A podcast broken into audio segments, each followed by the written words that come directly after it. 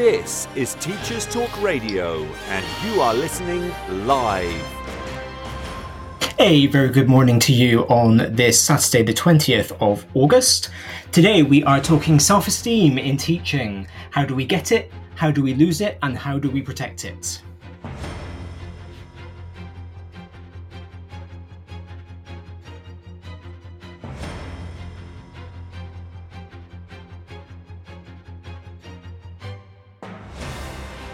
This is Teachers Talk Radio, and you are listening live.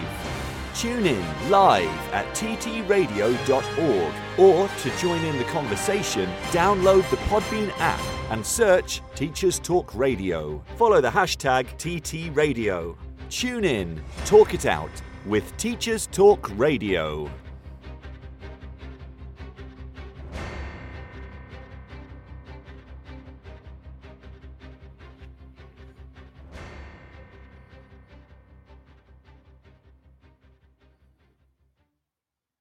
Good morning from a what has now become a very cloudy grey Gloucestershire. We've had weather this week that really cannot make up its mind. Um, we have been hot and sunny once again uh, in the, the late 20s, early 30s degree Celsius. Uh, we've gone from that to thunder, which is actually quite rare um, in my part of the world. We don't get thunder very often. Um, and then torrential downpours that in fact led to a power outage on I think it was Tuesday, um, which I quite liked to be honest. Um, I didn't realize how much I would like it um, until it actually happened, and you know that forced disconnect from everything, um, having the excuse to just get out my book and, and read rather than you know feel like I ought to be connected, I ought to be online. That was that was really really nice. Um, so I did enjoy those 45 minutes when we had no power. Not that I am hoping that that has to happen perpetually. Um, I would very much like it to not happen again, particularly because we have seen in the news over the past couple of days threats that the UK is about to plunge back into recession. Um, you know, as somebody who graduated in 2007, uh, I am personally getting a bit tired of all of these once in a lifetime recessions that I seem to be living through. But you know, we will we will just wait and see what happens on that one. We are talking self-esteem today. I want to talk about um, what it means, what it means for us as teachers, how we get it, how we protect it, um, and how we can lose it. And I've chosen that because, of course, it is for those of us teaching secondary. Um, throughout the UK, it is exam results time. Well, certainly in England and Wales, it is exam results time. We had A level results uh, Thursday just gone. GCSE results are coming out this coming Thursday. Um, good luck to all of those year 11, former year 11 students who are getting their results this week. Um, and I know a lot of teachers can tie their self esteem into their students' performance. Um, even those of us that don't teach secondary, as long-time friends of the show will know, I am lucky enough that I teach um, all phases from Key Stage 2 through to um, Key Stage 5. So I teach year 3 right up to year 13, uh, which I love. And so for those of us who, who don't teach secondary, there have been SATs, there have been internal exams. You know, we have all sorts of, of matrices that our self esteem can be tied into and by which we feel our performance is measured, but over which we actually have astonishingly little control. Um, and I kind of I, I want to do a, a, a shallow dive, um, as I called my my show last week about Socrates and Socratic questioning. I want to do a shallow dive into um, self esteem, into how how we interpret ourselves um, as teachers, how much of our sense of self is tied up into being a teacher. Um, but before we get into that, I want to talk about something else that was in the news, the, the UK news this week, and that is comments allegedly made um, before 2019 by Liz Truss about the British attitude towards work, the British working culture um, is is the phrase that I'm seeing. Um, I'm going to I'm going to hold my hands up and do a disclaimer straight away. I have not listened to the alleged leaked um, audio. So I'm doing exactly what I always tell my kids not to do, and I'm proffering an opinion without going straight to the primary source. so I apologize for my hypocrisy. Um, and I, I, recognize that you know all of the reports are saying that these comments were made before 2019. So I am also not saying that this is something that Liz Truss believes now. Um, I'm not saying that this is something that will impact policies should she um, win the the Conservative leadership. Um, I am just kind of reporting or giving my opinion on what I have read. So through secondary sources, through the lens of the um, the media, and I apologize if I get any of this wrong, and I will, you know, gladly hold my hands up if I do. But this is something that we see quite a lot. Um, it's something that we are told quite a lot in this country. This idea that in in the UK we don't graft in inverted commas. That's that's the word that has been used. Graft. Um, that we don't have a mindset of hard work. That we don't put enough of ourselves into our work. And I've kind of I've let that sit with me for the few days, uh, like three, four days since um, since this news broke. And like I said, this isn't a new thing. You know, this is something that we we see talked about all the time. It comes up quite regularly. Somebody says that British people either don't want to work or they don't work hard enough. And for a start, I just don't believe that's true. I do not believe that that's true. Um, I am lucky enough, kind of in in my in my lives as a teacher, as an actor, just as a person living in the world, I'm lucky enough to have met a number of people um, from across the world. And I can't say that I have yet to meet anybody who lacks a desire to succeed, which I think is what um, these people are trying to get at is this idea that people should want success. Or, to be honest, even a desire not to work. You know, I lots of us, myself included, joke about how, you know, if we were to win the lottery, we would quit our jobs or whatever it might be. Um, but I think if I were to win the lottery, I'm probably realistically would not leave my school. I think I might I might reduce my hours. I would certainly reduce my hours. Um, I might even step into a voluntary position if I won enough to to not be paid. Um, I would keep I would keep the radio show going. I would still be here with you um, on a Saturday morning. I would still be tweeting.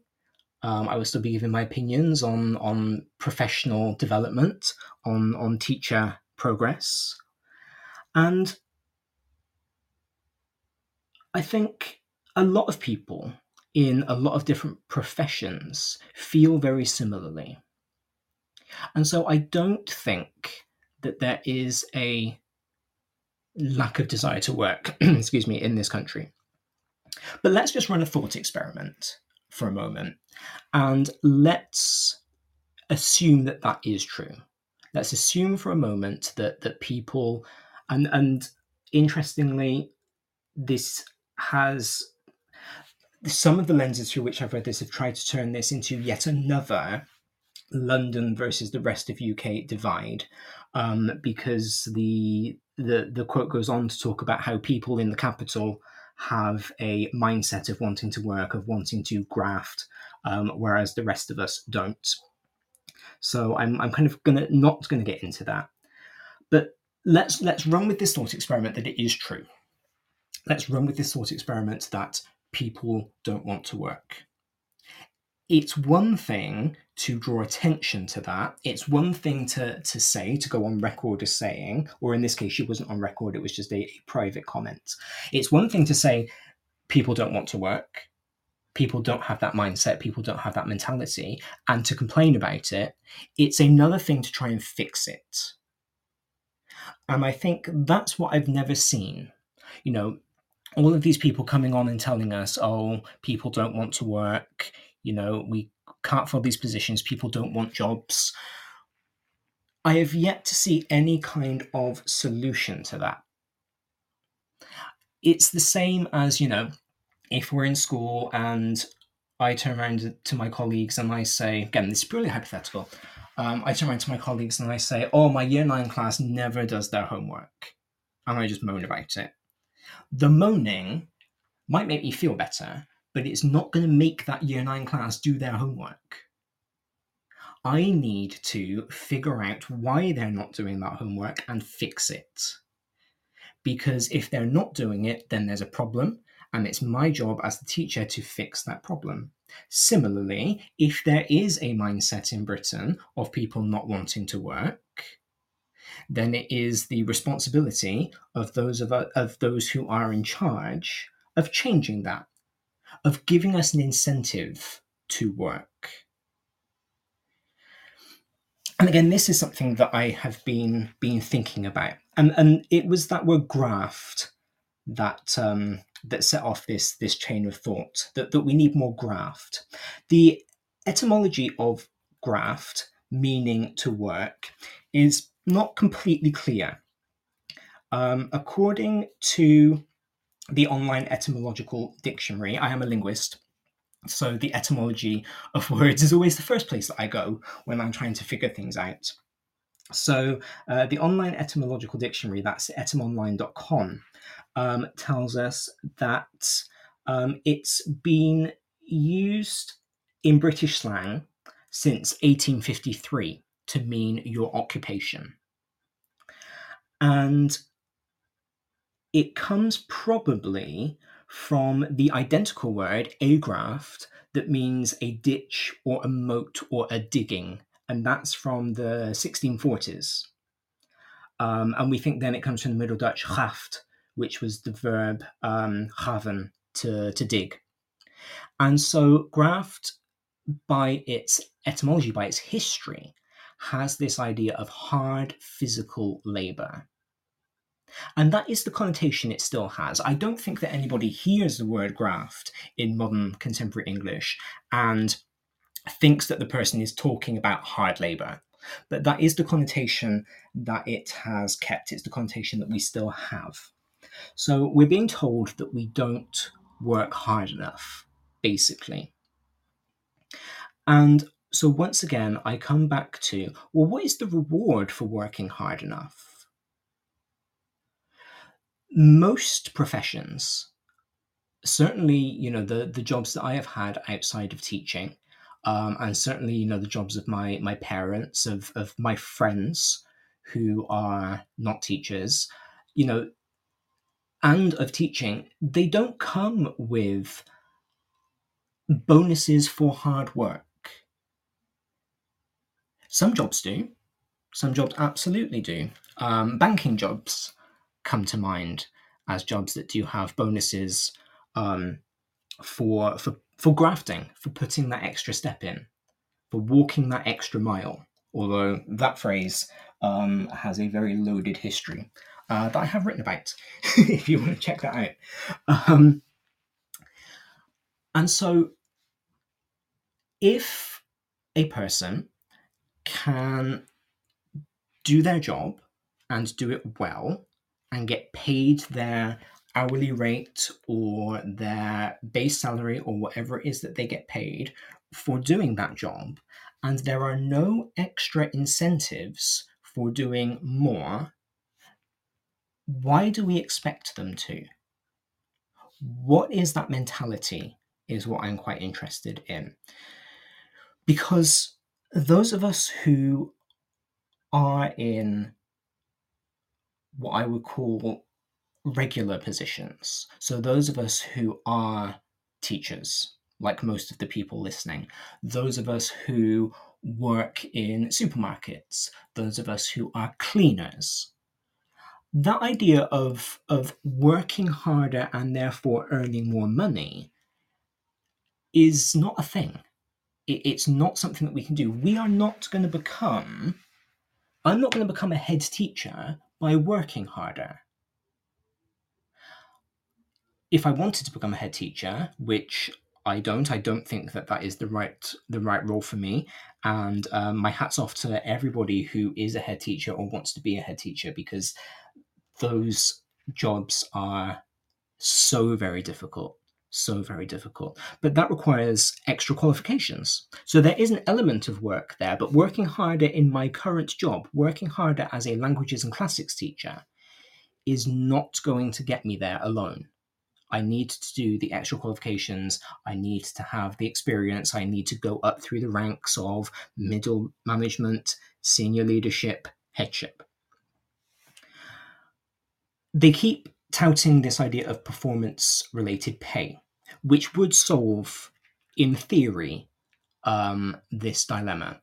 So, again, for those of you who are not teachers, who are new teachers, or just who haven't encountered performance related pay, the idea is that teachers under this model will progress up the pay scale based on how well their students do in exams. Ridiculous as an idea, in my opinion, because as I alluded to at the top of the show, I personally don't believe that we have as much control as we like to think we do over those exam results. Our job is teaching and learning. You know, everything is, is put under this umbrella term teaching and learning. But we only do the teaching part. We do at most 50% of this of, of the work of the teaching and learning. It's the kids that have to do the learning. I say to mine all the time, you know, I can't learn French for you. I learned it for me, but I can't learn it for you. I can give you the tools that I think you need to learn, but I can't learn it. And so by linking my pay to the work that the kids do, that puts a lot of pressure on those poor kids because they're going to know children read the newspapers, children are on social media, they will see that their teacher's pay is linked to their performance. That will put a lot of pressure on them, which is unfair in a system that already puts a lot of pressure on them. And it takes everything out of my control. So that doesn't work either. And so if working very, very hard, if grafting is not going to impact my pay, and it's not going to impact my progression necessarily, why do it? The answer to that, I think, is you know, the work is its own reward. And I will tell you right now, I am actually a little uncomfortable. I'm second guessing everything that I'm saying right now because I feel like as a teacher, these are not things that I should be saying. And that's because we have this this mentality that the love of the job is enough that we should work hard for the love of the job. And for lots of people that's true. And i will be honest with you for me that's true. I do work very hard and i do love my job. I might moan about it occasionally. I think we all do but I do love it. And, and I work hard because I love it, because I want to be the best teacher that I can be. But I don't think it's right that we should expect that from everybody. And I don't think it's right that we should put pressure on other people to excel at their jobs because they should have to. To put the time in just because we think they should have to. I tweeted yesterday. Um, my my Twitter is at Mr. D Lester, L E S T E R, all one word if you would like to follow my, my random ramblings. But I tweeted yesterday about this idea of busyness, about how these days we laud busyness. Because I was watching um, Getting Curious with Jonathan Van Ness on Netflix. It was a very good show, actually, only six episodes. I watched all of them in one morning. Um, and it was it was kind of like those shows that I used to watch when I was a kid, or those variety magazines you could get where it was lots of topics. Each episode covered a different topic, and he was doing kind of like I'm doing today, uh, a shallow dive into each of them. So there was a topic about bugs and insects, and there was a topic about there was a, a an episode about um, junk food, and the episode that prompted me to tweet was about hair. Um, which you know if you could see my head is you will know is not one of my priorities. But they were talking about hair kind of in antiquity and you know ancient egypt ancient greece ancient rome. I like those things. So i was interested in that. And then in this exploration of kind of hair through the ages they jumped to um, uh, the the renaissance and you know po- the post renaissance period. And Jonathan asked the curator of the museum, why do these people have such elaborate hairstyles? Why do they wear such elaborate clothes? And the curator explained that it was a sign of wealth, it was a sign of um, luxury, of class, because it showed that you had three hours every morning, or however long it took, to get dressed. It showed that you didn't need to work. And that struck me. And it struck me again this morning as I was planning as I was planning this little introduction to the show. Because it occurred to me that we still have those expectations. We do still put a lot of value on how somebody looks, how put together somebody is. And that I think is a holdover from those older traditions of having the time, you know, oh, look at him. He can wear this very complex outfit. Look at her. Her hair can be two feet high because she didn't have to go straight to the mill this morning. So she had the time and the financial resources to get ready. And so we still have those those ideas that people should have the time to get ready. You know, you take care of yourself in the morning. You get yourself ready. And the people who do, in inverted commas, take care of themselves, the people who do have their very shiny shoes, who do have the perfectly pressed suit, who do have the beautifully coiffed hair, they are the ones that we assume are more professional. Ironically, they're the ones that we assume work harder, even though it is at least in my opinion, a hangover from a time when we didn't necessarily have to work hard. And then something changed. Then something changed, and we started to value the graft. Now, again, I'm not a historian. Um, my knowledge of, of history kind of becomes very murky um, once France stops being called Gaul. Um, but I think that a lot of that is to do with the Industrial Revolution and you know the the fact the factory owners had to entice people encourage people to work. And so they then in order to get these people in so that they could have their profits they shifted the mentality to be working is a virtue. Working is its own reward. And then you happen to get paid for it as well. I think and so what we now have is this very interesting dichotomy. And again, I'm calling myself out here because I am. Uh, my friends know that I pride myself on being a busy person. Um, I like to keep myself busy, but that doesn't mean that I'm a better person. It doesn't mean that I'm a harder worker than anybody else. It just means that I do more stuff. And that's all it means. So I kind of rambled on this for quite a long time now. Um, and Tim has texted in. Thank you, Tim. If you would like to text in, you can do so on the Podbean app. Tim was my guest. Uh, Tim has actually been my guest twice uh, in my very first show and then in the follow up week. So please, if you haven't heard those, we are talking about children's literature. So you can go back and listen to those. We are available um, on Podbean, on Spotify, everywhere that you get to your podcast. So Tim texted in and said, I feel like the metrics used by some to gauge graft are rooted in a belief that financial success is the result of hard work when we know that simply isn't the case.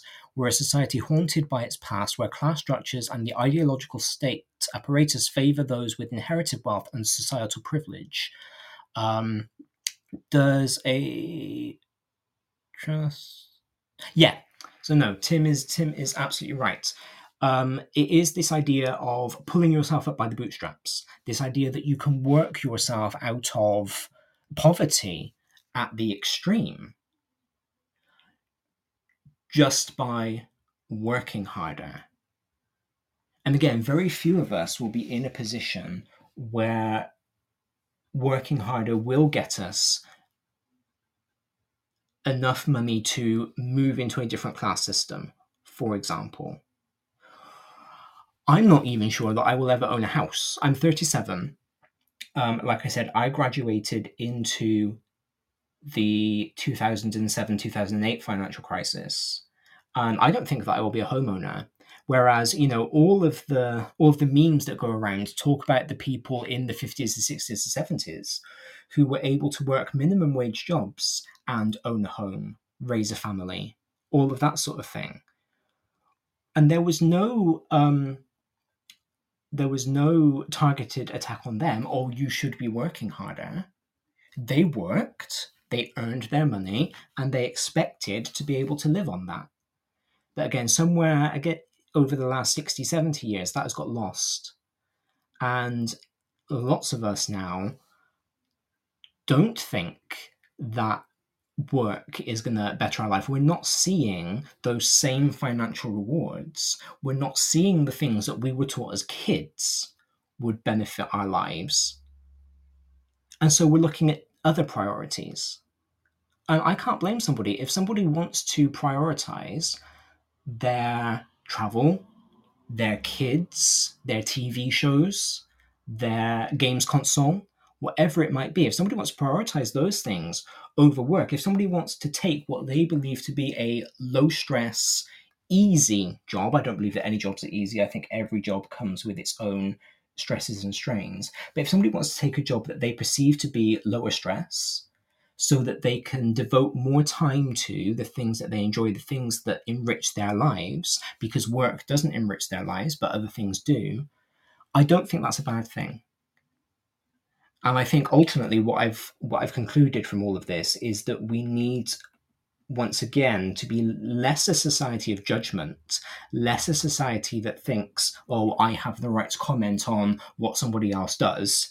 He says, noting the irony of the fact that this whole 25 minute segment has been me commenting on what somebody else had said. Um, and more a society that goes, okay, fantastic. You want to work a lower paid, theoretically lower stress job so that you can spend more time with your grandchildren. Fantastic. You do you. There's nothing wrong with that. Um, hopefully, maybe one day, that is a state that we will get to.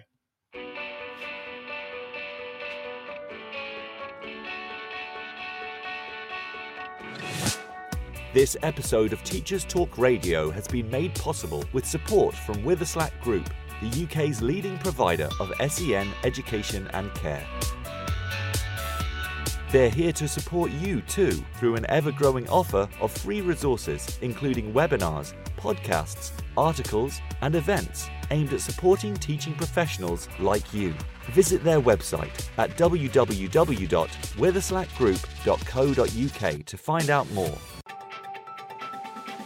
This is 2 Minute Tech with Steve Woods, your tech briefing on Teachers Talk Radio. Hello, this week I'm starting a series on home connection speed and getting the best performance. Everybody wants the best performance for their devices at home, with more and more things needing the internet or a home network connection to provide interactivity and additional functionality, ensuring you can get a good connection is essential. Most people use Wi Fi as their home setup, so I'll start with this and also try and explain basically how a home network works. First, let's understand what devices are doing when you add them to your Wi Fi network. Wireless fidelity, or Wi Fi as it's commonly known, is a high frequency signal that's being invisibly transmitted around your home. If you have access to the signal, you can send and receive data. This is what your phone, laptop, tablets, internet enabled TV, wireless alarms, even some door locks and fridges are connecting through to communicate and most of the time use the internet to add functionality to your ever growing smart home. The more devices you have, the more demand is placed on your network to transmit data.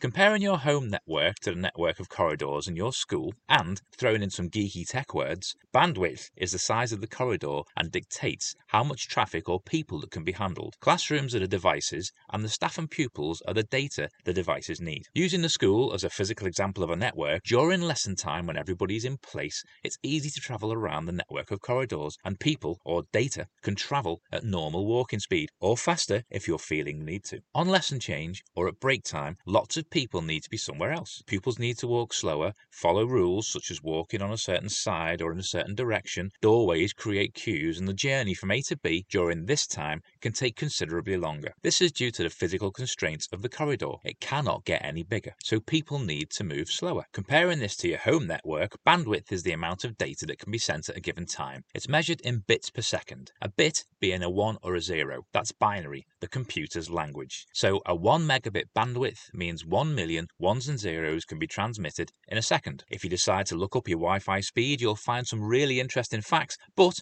also risk being sent to sleep. A modern Wi Fi network, on paper, is capable of transmitting 1,300 megabits per second. That's 1 billion 300 million ones and zeros every second. Oh wow. There are, however, loads of factors to consider, the main one being the number of devices sharing the bandwidth at a given time. Over this series, I'll be looking at what you can do to help you get the best performance from your home network. For now, I hope you're beginning to understand what's happening on your home network and why at busy times it can slow down. Today's takeaway tip is if you need good performance, then make sure other devices are not reducing the bandwidth that you are receiving. If this has given you food for thought, I'd love to hear from you. Why not get in touch at TT Radio 2022? Follow us and tell us what you want to know about tech. I'm Steve Woods, and that was 2 Minute Tech. 2 Minute Tech with Steve Woods, your tech briefing on Teachers Talk Radio.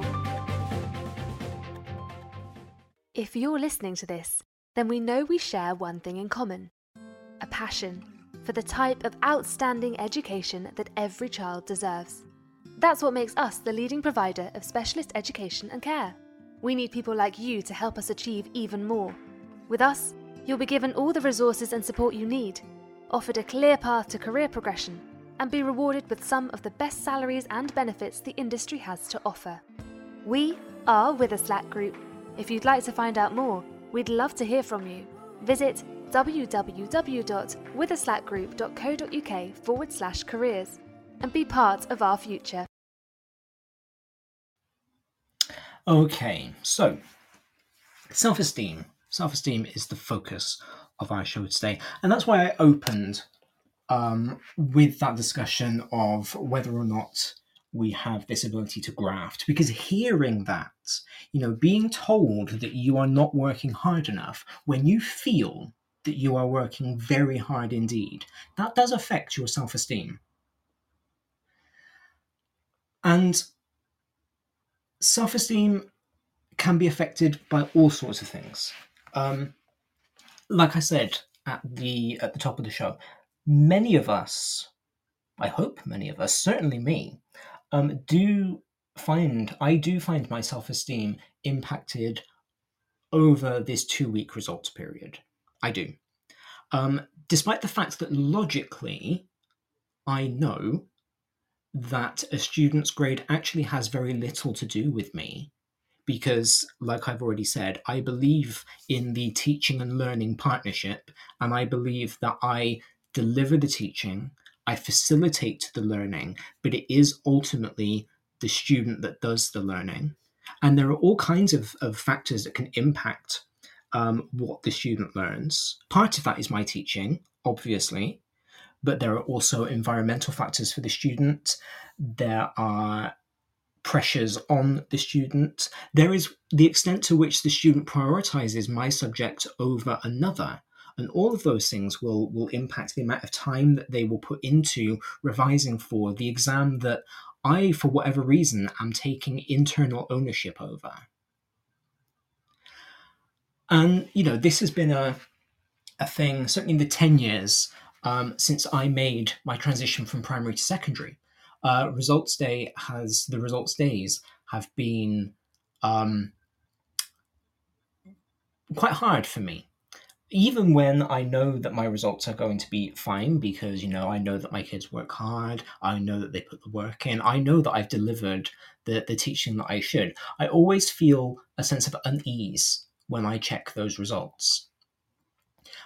It was made worse um, over the last couple of years with teacher assessed grades and center assessed grades. So over COVID, it was deemed unfair for students to sit external exams. And so in the first round of lockdowns um, in 2020, teachers gave grades based on the work that students had produced over the year or over the two years of the course up until the point of lockdown. Um, during 2021, we gave grades based on work that had been produced under assessed conditions, uh, but not done during typical exam periods. And so, because I was responsible for giving those grades, again, despite the fact that these grades were based entirely on work that the students produced and not on me, I still felt that their grades reflected on me. I still felt and I still feel that their output, their grades reflect the quality of my work. And I do take a lot of pride in my work. You know, I like to, we all want to believe that we are we are good at our jobs. And like I said, I have never ever had a student um, whose grade has made me question. I've never ever been made to feel by anybody that my students' grades are below what they should have been, and that was my fault. This is something that I entirely put on myself. And I think that a lot of teachers can can empathize with that. I think we do put a lot of pressure on ourselves for the outcomes of our students because we care. Because you can't be a teacher in the same way that you can't be a nurse or a doctor or anybody in a caring profession if you don't care. And so I kind of wanted to do a dive this week, you know, now that we are in between the two uh, the two results days, I want to do a dive into what self-esteem actually means and what it means specifically for teachers. So obviously, first thing that I did was I googled self-esteem in teachers. And there were a few results, which were what I was looking for, you know, about how teachers perceive self esteem, about how teachers can increase, can protect their self esteem. But interestingly, the, the majority of the results that I found, and again, the search term that I used was um, self esteem in teachers, I thought that was specific enough. But it was about how we could raise the self esteem of our students. So even even when I am looking for ways to improve what's going on in the mindset of a teacher, the majority of the work is focused on how I can improve that in my students. And I'm not saying that's a bad thing. I'm not at all saying that's a bad thing because raising our students' self esteem, making them feel good about themselves, making sure that they are confident to go out into the world is a huge part of our job. I know lots of teachers who would argue that it's actually a bigger part of our job than the subject that we teach, than the, the content that we give them. But I was quite dismayed and I, I did laugh at the irony of it. Um, that I was trying to improve my own self esteem as a teacher, and I was trying to look at how we as a profession can improve our self esteem. And once again, we were kind of left behind so that our students could be prioritized. And I think that says a lot about the self esteem of teachers. The fact that we will prioritize our students. We should prioritize our students, I think.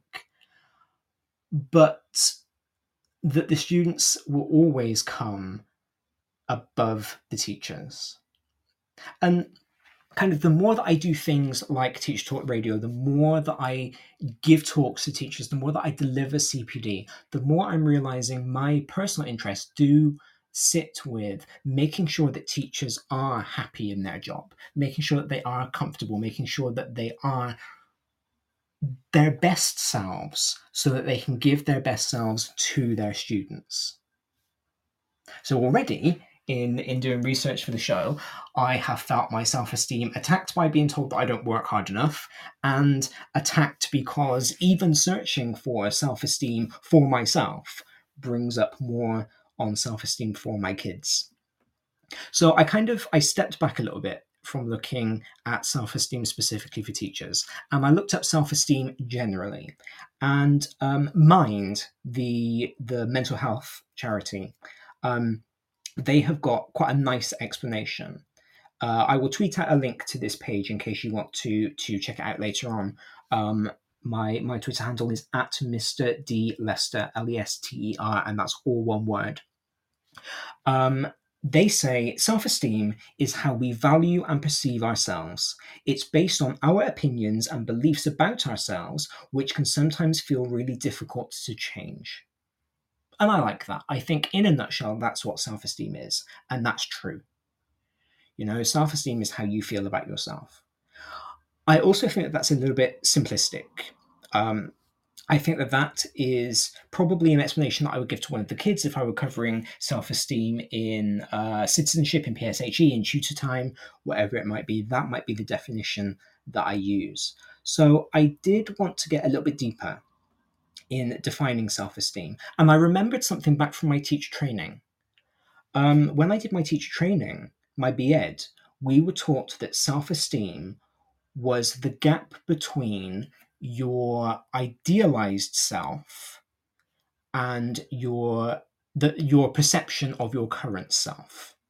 And the bigger that gap, the bigger the gap between how you think you are and how you want to be, the lower your self esteem.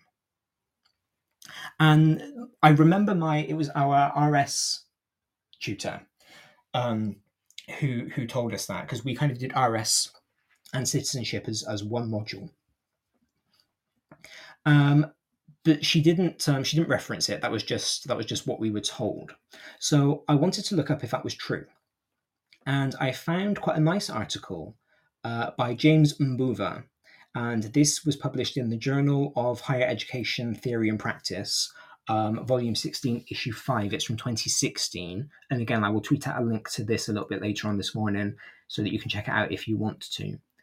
Um, and James's article, very interestingly, it's about uh, self esteem in teachers. It's called Exploring Teachers' Self Esteem and Its Effects on Teaching, Students' Learning, and Students' Self Esteem. So, this is perfect. I, I read it and I was like, yes, this is what I want my show to be about. So, uh, at the beginning of his article, he does define self esteem and he draws on Lawrence's 2006 um, uh, study, which defines self esteem as the result of, as my tutor told me at uni, self image, which is defined as the individual's awareness of his or her or their, I'm going to pop that in, mental and physical characteristics, and ideal self, which develops side by side with self image, where a child learns that there are ideal characteristics he, she, they should possess, that there are standards of behavior and particular skills which are valued. Hence, from childhood to maturity, one comes to contact with standards and values at home, at school, and the society from which they build the ideal self. So, self esteem then is the individual's evaluation of the discrepancy between self image and the ideal self. And the, the bigger that discrepancy, discrepancy, the lower the self esteem. I am very happy that Jenny was right um, when she told us. Um, Tim says, That's an amazing way of looking at it, isn't it? Isn't it? I had never thought about it before. I just kind of had always, up until that point, um, you know, this I, I, was 19 when I heard this idea for the first time in in one of my lectures. I just kind of I thought a lot about self esteem because I had I was acting professionally, um, and you know, you, you read a lot uh, when you study acting. You read a lot about the self esteem of actors, and there are lots of theories about how those of us who go into the performing arts do so um, because we lack self esteem and we are looking for that recognition from the audience. Um, I have no opinions on whether or not that is true. That is not something I'm going to get into today. Um, and so I just kind of assumed it was just how you felt about yourself. And it wasn't until um, I sat in this lecture and, and I thought about how we do have this idealized version of ourselves. Um, as an actor, I have this idealized version of me as an actor. As a writer, I have this idealized version of me as a writer. And of course, as a teacher, I have this idealized version of me as a teacher. And then there are the ways that I perceive my reality, how I perceive myself to be in those different roles. And absolutely, you know, obviously, the closer you are to what you think is the ideal, the closer you are to your best self, the higher your self esteem is going to be because you think then that you are succeeding.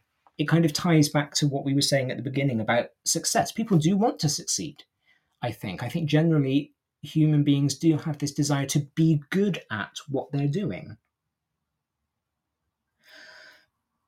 Lawrence's study also introduces into the mix this idea of self concept that I'd not heard before I read this. And it says self concept is an umbrella term uh, that means the sum total of an individual's mental and physical characteristics and his or her evaluation of them.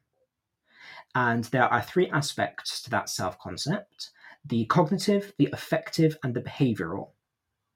Further, it goes on to say self concept is an awareness of own self. It's the umbrella term where the self image, the ideal self, and self esteem develop. So there's quite a nice diagram um, in James's paper about this, where you have self concept right at the top. Branching off from that, you have self esteem and ideal self. So it looks a bit like a family tree. Uh, sorry, you have self image and ideal self branching off, so it looks like a family tree. And then you've got self esteem as the gap between those underneath. Um, and I really like that. I really like that as an idea. So, we know now what self esteem is. But why is it important? Is the next question. Why do we prioritize self esteem? Why do we feel that we need it? If we go back to Mind's definition of self esteem, their, their article carries on and says your self esteem can affect whether you like and value yourself as a person, are able to make decisions and assert yourself, recognize your strengths and your positives, feel able to try new things or difficult things, show kindness towards yourself, Move past mistakes without blaming yourself unfairly. Take the time you need for yourself. Believe that you matter and are good enough, and believe that you deserve happiness. And I sat with these things for a little while while I was planning this show.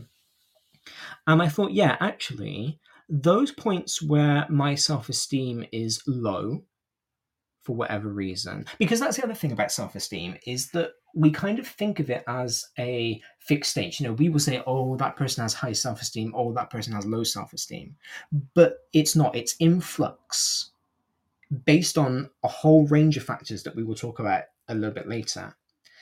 And it's why you know when you're asked to introduce yourself you know i would say oh my name is darren. I live in gloucestershire. I'm a teacher blah blah blah. But i would never say oh i'm a person with high self-esteem. Wouldn't even occur to me. Because my self esteem is always changing. And I know that when I'm in a period of lower self esteem, I do find decision making particularly difficult. I don't want to try new things because my assumption is that I will fail. I don't move past mistakes. I don't take any time for self care. And I don't believe that I deserve to be happy. You can get yourself into a bit of a loop. Now, obviously, there are other things that these um, these criteria can be indicative of.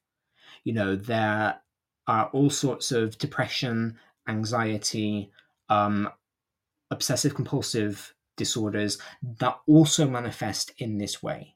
So I am going to say that if you are listening to this show and you are um, relating to any of that, uh, but you don't think it's necessarily a self esteem issue, then absolutely speak to your doctor about what it could be. You know, because it might be that your doctor is just saying, okay, yes, this is self esteem, let's do something with it. It might be that your doctor says to you, oh no, this is something more, let's treat it. So that's why self esteem is important because it impacts your sense of value of yourself as a person. And I'm here to tell you that you do matter as a person. If you are currently going through a low self esteem episode, you might not believe me, but I'm a teacher, so I'm right. and so it is important, I think, to work on our self esteem. And again, when we are going through a high self esteem period, I'm going through a high self esteem period right now. I, I recognize that now because of that kind of checklist. It's easy to see that, and it's easy to go, yes, I do deserve to be happy. Yes, I do deserve to take time for myself. Or I no, a friend of mine doesn't like to use the term deserve um, because he says that it um, it makes us sound like we've earned it. And and we don't earn these things. We don't earn the right to be happy. We don't earn the right to believe that we are a good person. They are things that we should have just by virtue of being alive.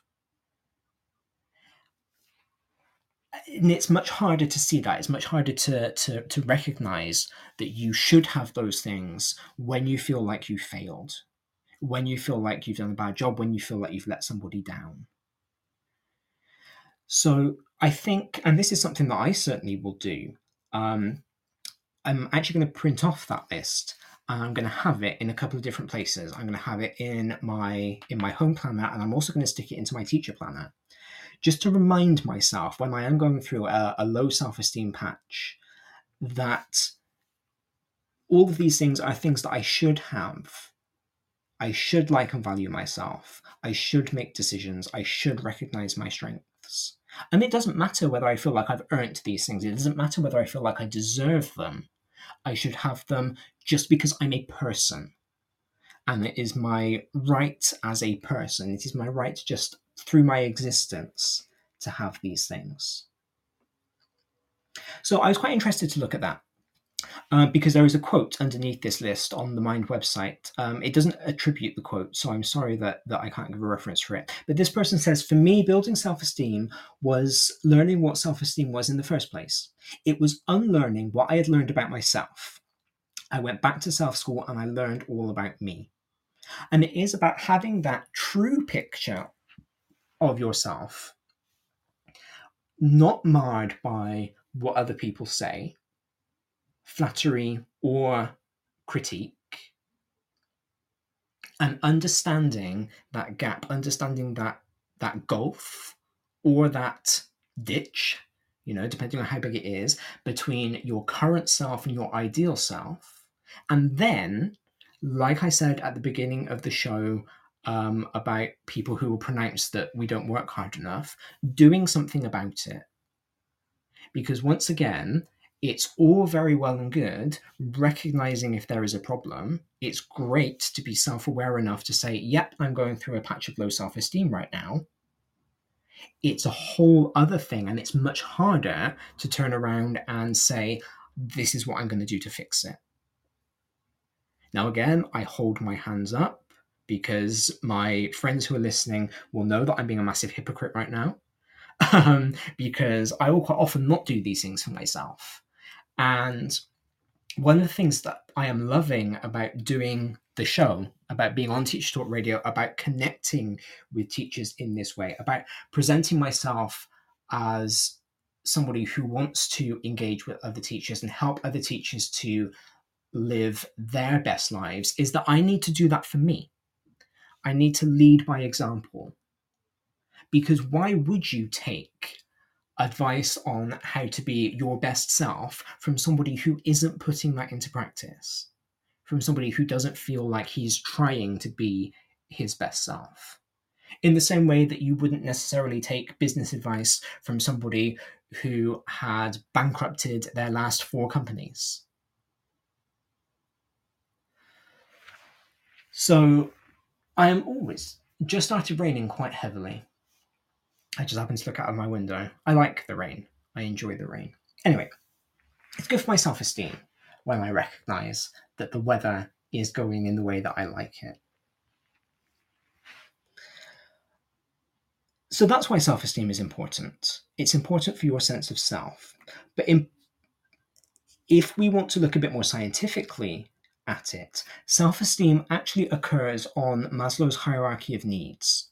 Now, Maslow's hierarchy of needs, in case you don't know, is a pyramid with one, two, three, four, five segments that um, is supposed to encapsulate everything that we require as people, again, to function at our best, to live our best lives. Maslow's hierarchy of needs does go in and out of fashion depending on what the latest scientific thinking is, but because it does always loop round, um, I am going to refer to it here. So at the base of Maslow's pyramid, again, this is in um, James's article that I will tweet out later. At the base of Maslow's pyramid are your physiological needs. So breathing, food, water, shelter, clothing, and sleep. The things you need to physically survive. Above that, safety and security, health, employment, property, family, and social stability. Above that comes love and belonging, friendship, family, intimacy, and sense of connection. Above that, then, is self esteem confidence, achievement, respect of others, and the need to be a unique individual. That's how Maslow defines self esteem. And above that, you have self actualization, which is defined here as morality, cre- creativity, spontaneity, acceptance, experience, purpose, uh, meaning, and inner potential. So, self esteem is quite high in that hierarchy of needs. Now, obviously, the, the pyramid starts as a pyramid does at the base with the most important. So, those physiological needs, the things that keep us alive, are the ones that are most important for our survival. And as we move up the pyramid, that is about us actualizing ourselves as people. So, self esteem is something that is required in order to be actualized as a person. Um, James says in application to teaching and learning, if teachers and students see what they do, if students and teachers see what they do deserves praise, then they have no self esteem problems in terms of their work. I will add. But if they see what they do is not worthy of praise or recognition, then they might have a low self esteem problem. So, again, this is about perception, it's about self perception. Whether or not you get the praise is something a bit different, and, and I'll talk about that in a moment. But if you think that what you have done is praiseworthy, then that is indicative of quite high self esteem. If you think that what you have done is not praiseworthy, then it might be an indicator of low self esteem. Now, I personally, and again, this might be because I had low self esteem, but I would say that if something, if you consider something not to be praiseworthy, then that kind of means that it's neutral, which indicates a neutral self esteem. Whereas if you felt that something is deserving of critique, then that is perhaps indicative of low self esteem. But that's just me thinking aloud. Uh, James goes on to say um, if teachers, students, parents, administrators, all of us have positive self esteem, then the following signs will be demonstrated. So we've got another tick list here that links into uh, the checklist that we had from Mind. So we've got confidence, self direction, non blaming behavior. And I find that one very interesting because, again, if I sit with myself, if I interrogate my own personality, I do notice that I am more judgmental of other people during times that I am going through a low self esteem period. And now that I know that those two things are linked, I can use that as a signpost to myself. I can turn around and say to myself, okay, I'm judging that person for something that doesn't need to be judged. What's going on with me? And there is, I'm gonna I will come back to the list, but there is an inherent, I think, difficulty in lots of people of doing that inner work. Because a lot of people will say, well, why should I spend time doing that? Isn't it conceited to do that? Isn't it egotistical to center yourself in that way? And I'm going to say that believing those things perhaps suggests that you have low self esteem. Um, because if we go back to Mind's list, then it suggests that you are not prioritizing taking the time you need for yourself. Because I want to take this time to interrogate what I'm doing so that I can be a better person and perhaps we're not liking and valuing ourselves as people because we are not looking at how we should, how we want to be the best person that we can be. Um, going back then to this list, we have got an awareness of personal strengths, an ability to make mistakes and learn from them, an ability to accept mistakes from others. Again, I think that goes back to the non blaming behavior, the judgment. Optimism, an ability to solve problems, an independent and cooperative attitude, feeling comfortable with a wide range of emotions, an ability to trust others, a good sense of personal limitation, good self care, and the ability to say no. So, again, all of these things that we see um, cropping up all the time in podcasts, on TV, in self help books about how you should practice self care. These are all self esteem things. These are all um, positives of having higher self esteem and ways that we can work on it. Um, the article goes on then to give eight uh, signs of low self esteem a negative view on life, a perfectionist attitude, mistrust of others, even those who show signs of affection, blaming behaviors, fear of taking risks, feeling of being unloved and unlovable, uh, dependence, that is, letting others make decisions, and fear of being ridiculed. So, that actually is also quite a handy little checklist because it's something that you can look at and go, okay, I'm feeling a lot of these behaviors. I'm, I'm displaying a lot of these behaviors. I'm feeling a lot of these feelings. Maybe I need to do some work. Maybe I need to figure out why I'm going through a low self esteem patch right now.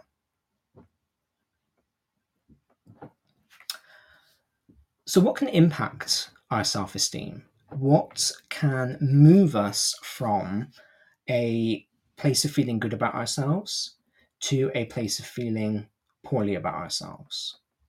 I asked this question on Twitter and I asked the other Teachers Talk radio hosts in our Slack um, what they thought. And I had some quite interesting comments coming in. Oh, I have got a. Oh, no, I had a caller. Um, caller, if you would like to call in, you are more than welcome to. Um, I am very happy to discuss um, self esteem with you. I would love to hear your views, but if you don't want to call in, that's absolutely fine. Similarly, if you are on the Podbean app, you can text in with your opinion. So, what I was going to say was one of the biggest things that came out of my call, both on Twitter and in Slack, was the attitude or how teachers perceive the attitude of senior leadership. Um, I had a particularly sad story, uh, a particularly sad sweet um, tweet sent to me, um, which talked about. Um, here we go. I wanted to make sure that I got it right, so I didn't do a disservice to the tweeter. Targeted bullying from SLT totally shatters self esteem, is what the tweet said. And I agree completely. I agree completely. Hello, uh, Enio. Nice to have you here with us today. I think that how we are treated by the people immediately superior to us in our jobs does have a huge impact on our self esteem for all sorts of reasons. I think the primary one, and again, we're going to go back to, I'm going to go back to Maslow's hierarchy of needs here for a second, is that feeling uncertain from the people immediately above you, feeling uncertainty from the people who control your job, take away that sense of safety and security, that second uh, layer of the pyramid. Because if you feel that somebody doesn't trust you, if you feel that somebody who can terminate your employment doesn't rate you highly, you are going to be worried that that employment is will be terminated. You will be worried about being fired. And in turn, because that's there in the hierarchy of needs, that will impact your self esteem. I personally am very lucky in that my middle management and my senior leadership team are very supportive, I feel. And so in my current position, um, and actually in, in the job that I had before this one, I at no point felt targeted bullying. However, I did go through a period where I felt that I was being targeted by the head of a primary school that I was working in. Um, I knew that she didn't like me on a personal level. She actually told me um, that she didn't like me. And that was fine because not everybody likes everybody. You know, I have no, I have no, um, no problem with that. But because she didn't like me as a person, she always viewed my teaching through a very negative lens. Always. And despite the fact that I was getting lots of praise, this was very early in my career, but despite the fact that I was getting lots of praise from my colleagues, and it was, I was not long out of university where I had got good reports for my uh, my classroom practice. The fact that the head was telling me that she didn't like my practice, and the despite knowing that this was through the lens of her not liking me as a person, that did very much impact how I viewed myself as a teacher. I started seeing myself as a bad teacher because that was the message that I was getting from the person in charge, from the person who, uh, by all uh, by all rights, was good enough to have progressed up to headship. And so for a long time, I, I believed those things that I was being told. I believed that I was a bad teacher. And it has taken me quite a long time to get back to the point where I can sit down and think, actually, no, I'm not. I am a good teacher. Um, you know, it's taken a lot of conversations with with all of the leadership that I've had since then across a couple of schools, and with students, and with friends that I've helped with, you know, with qualifications, and you know, to, to be able to get myself even back to a base point of I'm an adequate teacher and then building on that. So I absolutely understand that when there are problems coming from above, that can have a massive impact on your self esteem. Um, I think if we are going as far as this tweeter did to call it bullying, then that is absolutely it, it is clearly unacceptable. And i would encourage this goes around occasionally on twitter i would encourage anybody who feels that they are being bullied by a member uh, by a member of staff in their school to talk to somebody talk to your line manager or their line manager if your line manager is the one being bullied talk to your union um, even just talk to other teacher friends and get advice from that because that is completely unacceptable if you are a leader, it is important to make sure that you think very carefully about how you deal with your staff to make sure that you are not inadvertently negatively impacting their self esteem. And again, you know, I'm teaching Granny to suck eggs here. I think everybody knows this. But, you know, it is about making sure when you are giving feedback on lesson plans, just like we would with kids, make sure that you are focusing on the positives and then framing anything that needs to be improved as an area for development, not as a weakness. Because you don't necessarily know that it's a weakness. But bullying negativity doesn't just come from higher up.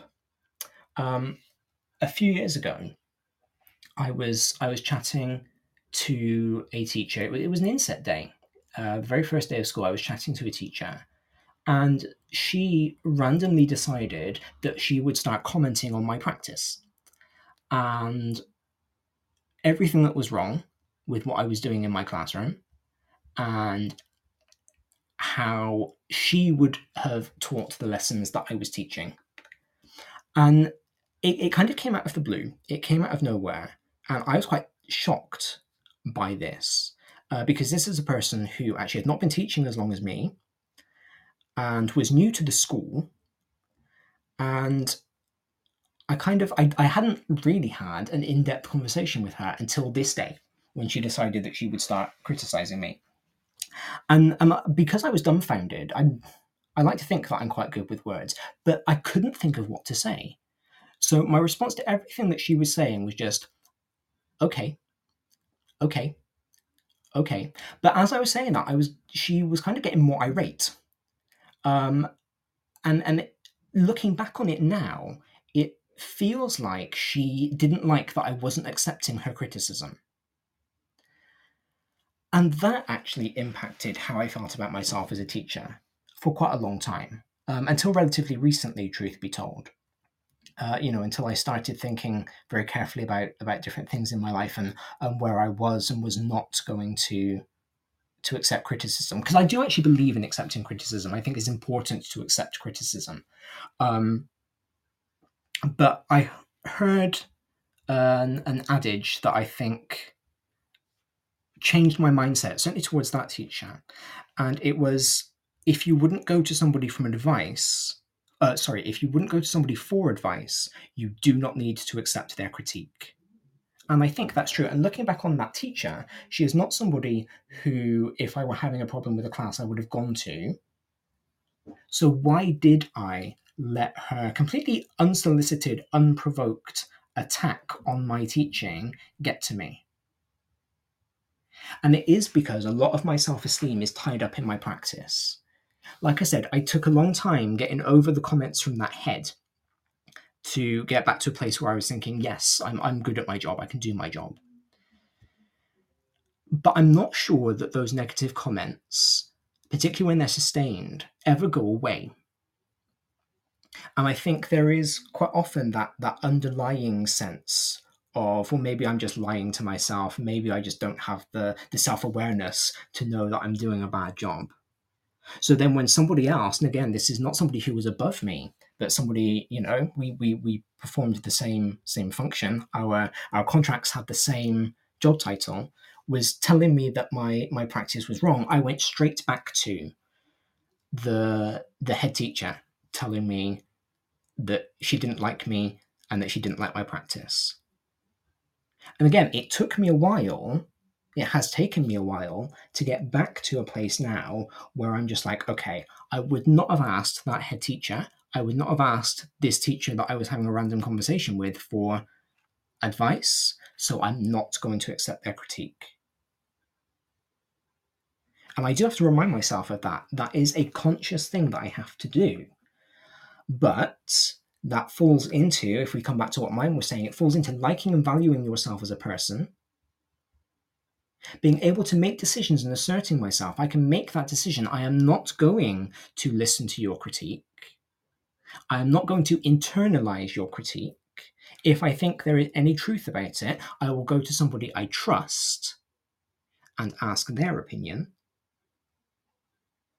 And then believe that you matter and that you are good enough. Because if you are being told often enough that you are not good enough, then that will impact your self esteem.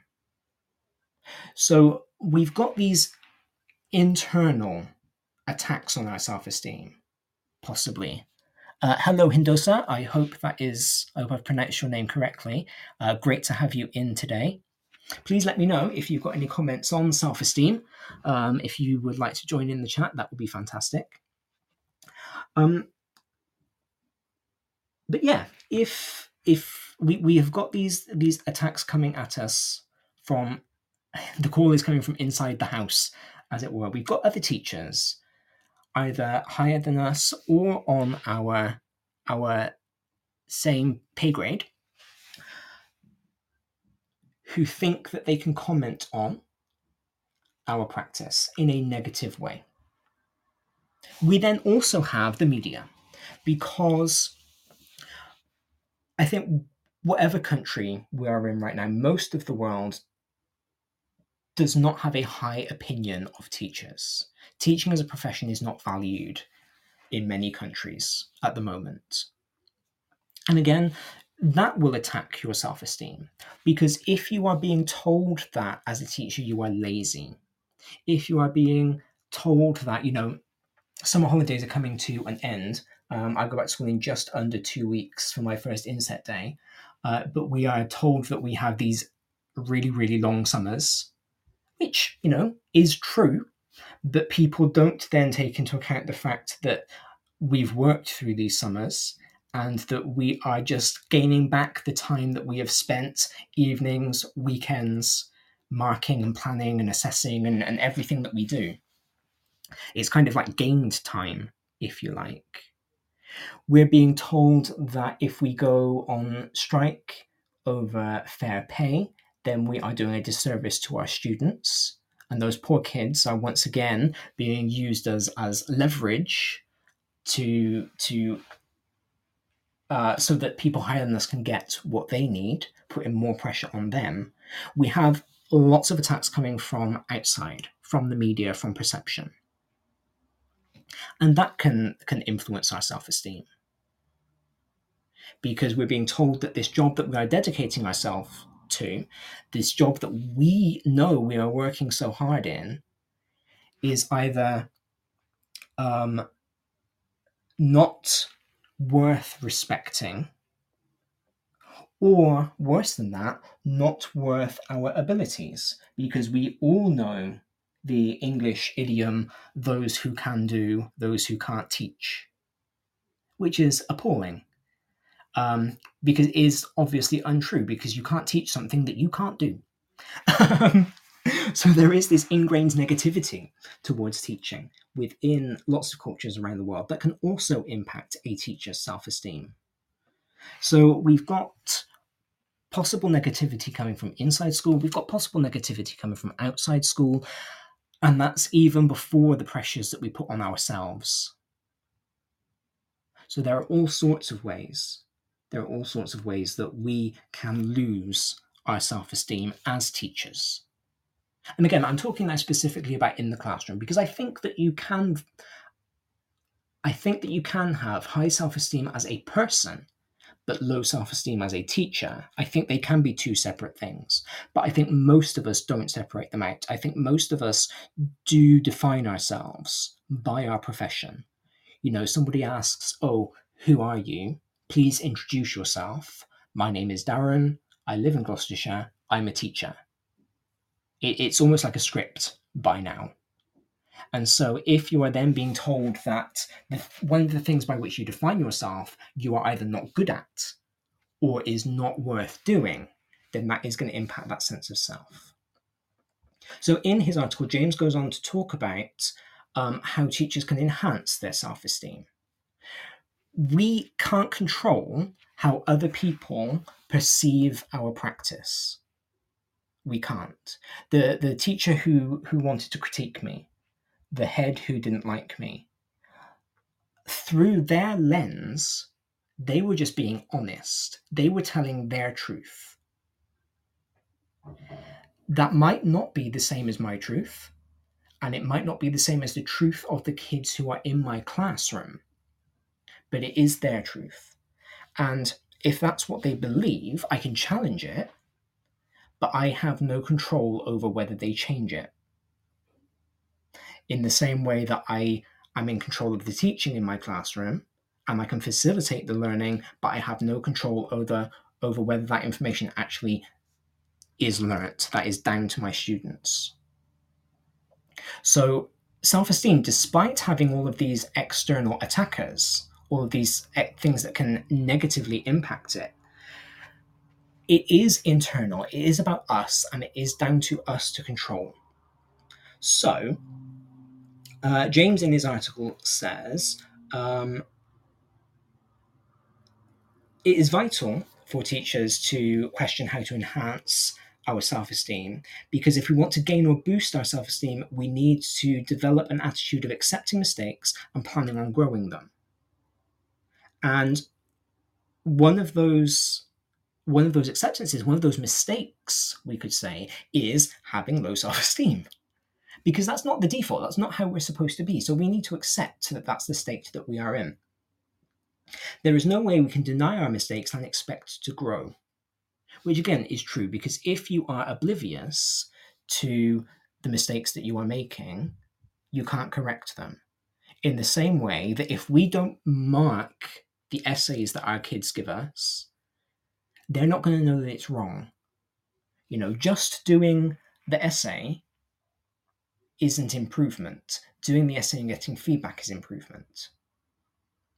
So, enhancement of low self esteem, James says, could be realized if teachers affirm the following I respect myself and others. And again, that's quite hard to do if you are internalizing lots of negative feedback from different sources. But what you can do is you can decide to tell yourself, I am a person, and so I am worthy of self respect. And I do respect the fact that other people are entitled to their opinions of me, but it's down to me to choose whether or not I internalize those. It's down to me to decide whether I take that feedback on board. I am lovable and likable. The vast majority of people I would say 99.9% of the human population have friends, have family. That means that there is something within all of us that is likable and lovable. I am confident and it shows. Most of us have to be confident in the classroom. You know, you are sitting in front of 30, 35, 40 children. You can't do that if you are not confident. So, just the fact that you turn up to work every day and deliver your lessons means that this is true. I care about myself. That may or may not be true, depending on where your self esteem is at any given time. But if you tell yourself that, almost like a fake it till you make it mentality, tell yourself that you care about yourself, and then eventually that will be true. I am creating loving, healthy relationships as teachers, we might want to, I would want to reword that slightly because I would want to create loving, healthy relationships with my family and friends. But with my colleagues and with my kids, I might want to create um, respectful, healthy relationships, joyful, healthy relationships. I'm a good friend to myself and others. I accept myself just as I am. I look great. I like that that's in there because again, as teachers, one of the other things that we open ourselves up to critique of is how we dress. Like I said at the top of the show, you know, do we look professional? Have I tied my tie properly? Are my shoes shiny enough? Hello, Grace. It's lovely to have you with us um, all the way from Ghana today. I hope that you will find. We've got about 10 minutes after the show. I hope that you find it interesting. Um, so, you know, a lot of a lot of expectations are put around our appearance, rightly or wrongly, they are. So even just by affirming to yourself, you know, I'm wearing the clothes today that I want to wear within whatever constraints my school has, whatever um, is in the handbook about the the staff dress code. Then that's good, and life is good, and I like being part of it. And again, that might not always be true. That might not always be how you feel.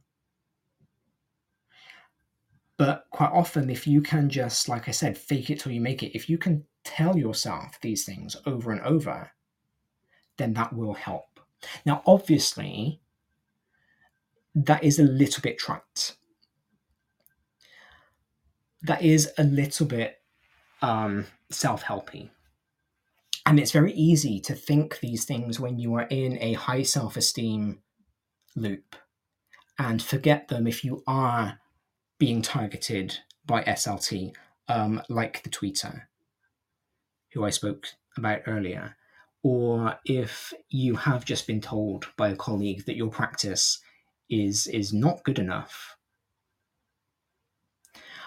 But making these things part of your identity means that all of this critique becomes less important because you are more self aware and I think that that self-esteem quite often is just about self-awareness, that we understand our own truths, that we know who we are as people, and that we are comfortable with that.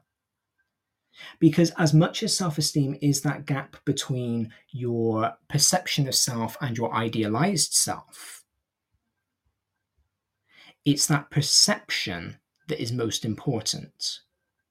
Because is not about how you actually are. It's not about how you objectively are, because that's very difficult to tell.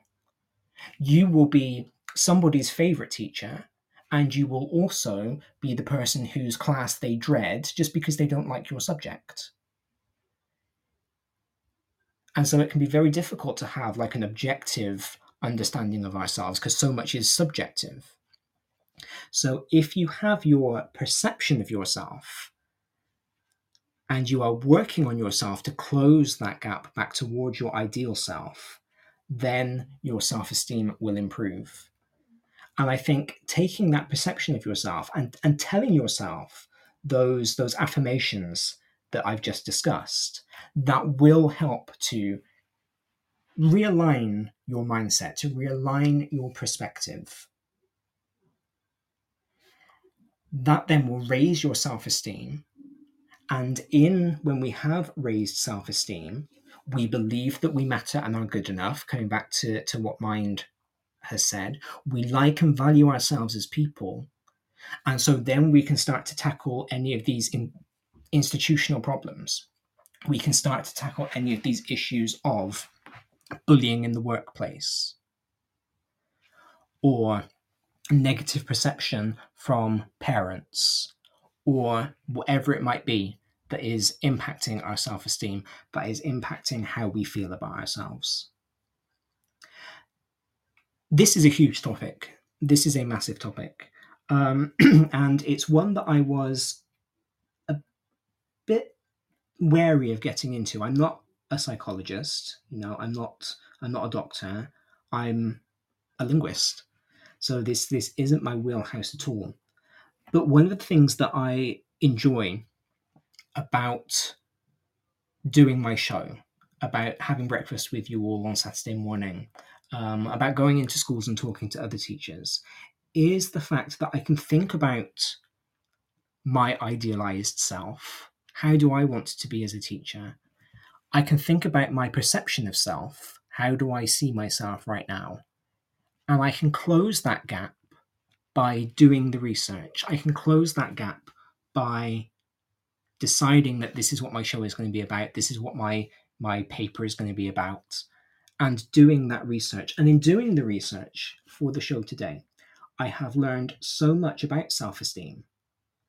And i have learned so much more about how actually my self-esteem is down to me there is a lot that i can do to enhance my self-esteem just by recognizing where I feel um, I am being judged, where I feel those attacks on my self esteem are coming from, and how I react to them, how I respond to them. And that's not, you know, telling a kid, sticks and stones may break my bones, but words will never hurt me.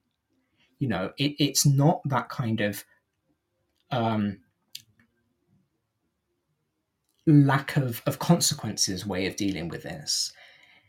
It's for me about going, you may think that, you may have these ideas, you may have these perceptions, but the people in my life who are important to me, the people in my school whose opinion matters, do not have those perceptions. And if they do, I will work on them, I will change those, because then I will believe it's a problem and then working on myself as much as I need to because I am a person, I am alive, and so I deserve to have these positive things. I should have high self esteem just by virtue of being around. And there we go. That is breakfast come to an end. Thank you so much to everybody who has texted in today. Thank you to Tim, who engaged with us right at the beginning. I appreciated your thoughts as we were talking about what it is to graft. Thank you to Enio and and Hindosa and Grace who texted in to let us know that they were listening. Very much appreciate you listening in. Please do, if you've got any thoughts, uh, feel free over the week to tweet me at Mr. D Lester, and don't forget to hashtag uh, Teach Talk Radio so that we can carry on this conversation before I join you again for breakfast next Saturday. Please do stick around uh, because Flora is opening up a Twitter space for us at 11, so in half an hour. Um, stick around and listen to what she has to say. And I will be back with you for breakfast next Saturday. Have yourselves a fantastic week. Thank you very much for listening.